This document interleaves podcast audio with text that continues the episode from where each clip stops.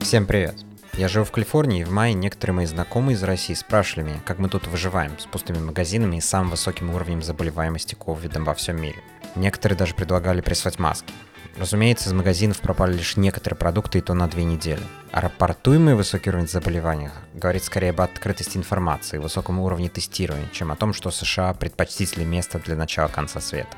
Но этот пример в который раз напомнил мне, что читать американские новости из России без контекста не очень информативно. Калифорния запрещает ходить в магазин для социальной изоляции, но разрешает митинги, на которые собираются тысячи человек.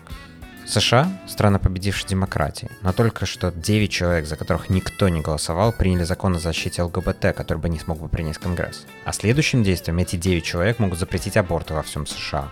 Экономисты делятся на тех, кто считает, что мы в начавшейся рецессии, и тех, кто считает, что это будет депрессия, сравнимая с началом 20 века, но при этом рынок акций вырос до уровня выше начала кризиса. После нескольких лет жизни в Америке я начинаю понимать причины возникновения этих странных новостей, но сильно проще от этого не становится. Fox News всегда будет говорить, что все мигранты представляют опасность, а Трамп всегда прав. CNN всегда будет во всем винить бизнес и будет агитировать за социализм и полное открытие границ. Смотреть невозможно ни тех, ни других.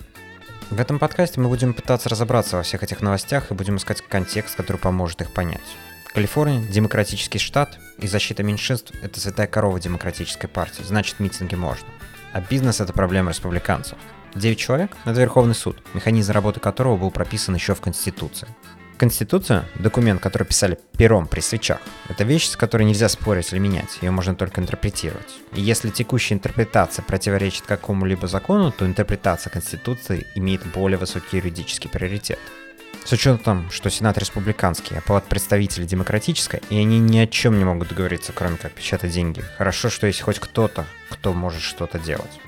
Как вы уже, наверное, поняли, мы не боимся быть предвзятыми. Но мы попробуем честно разобраться во всех новостях.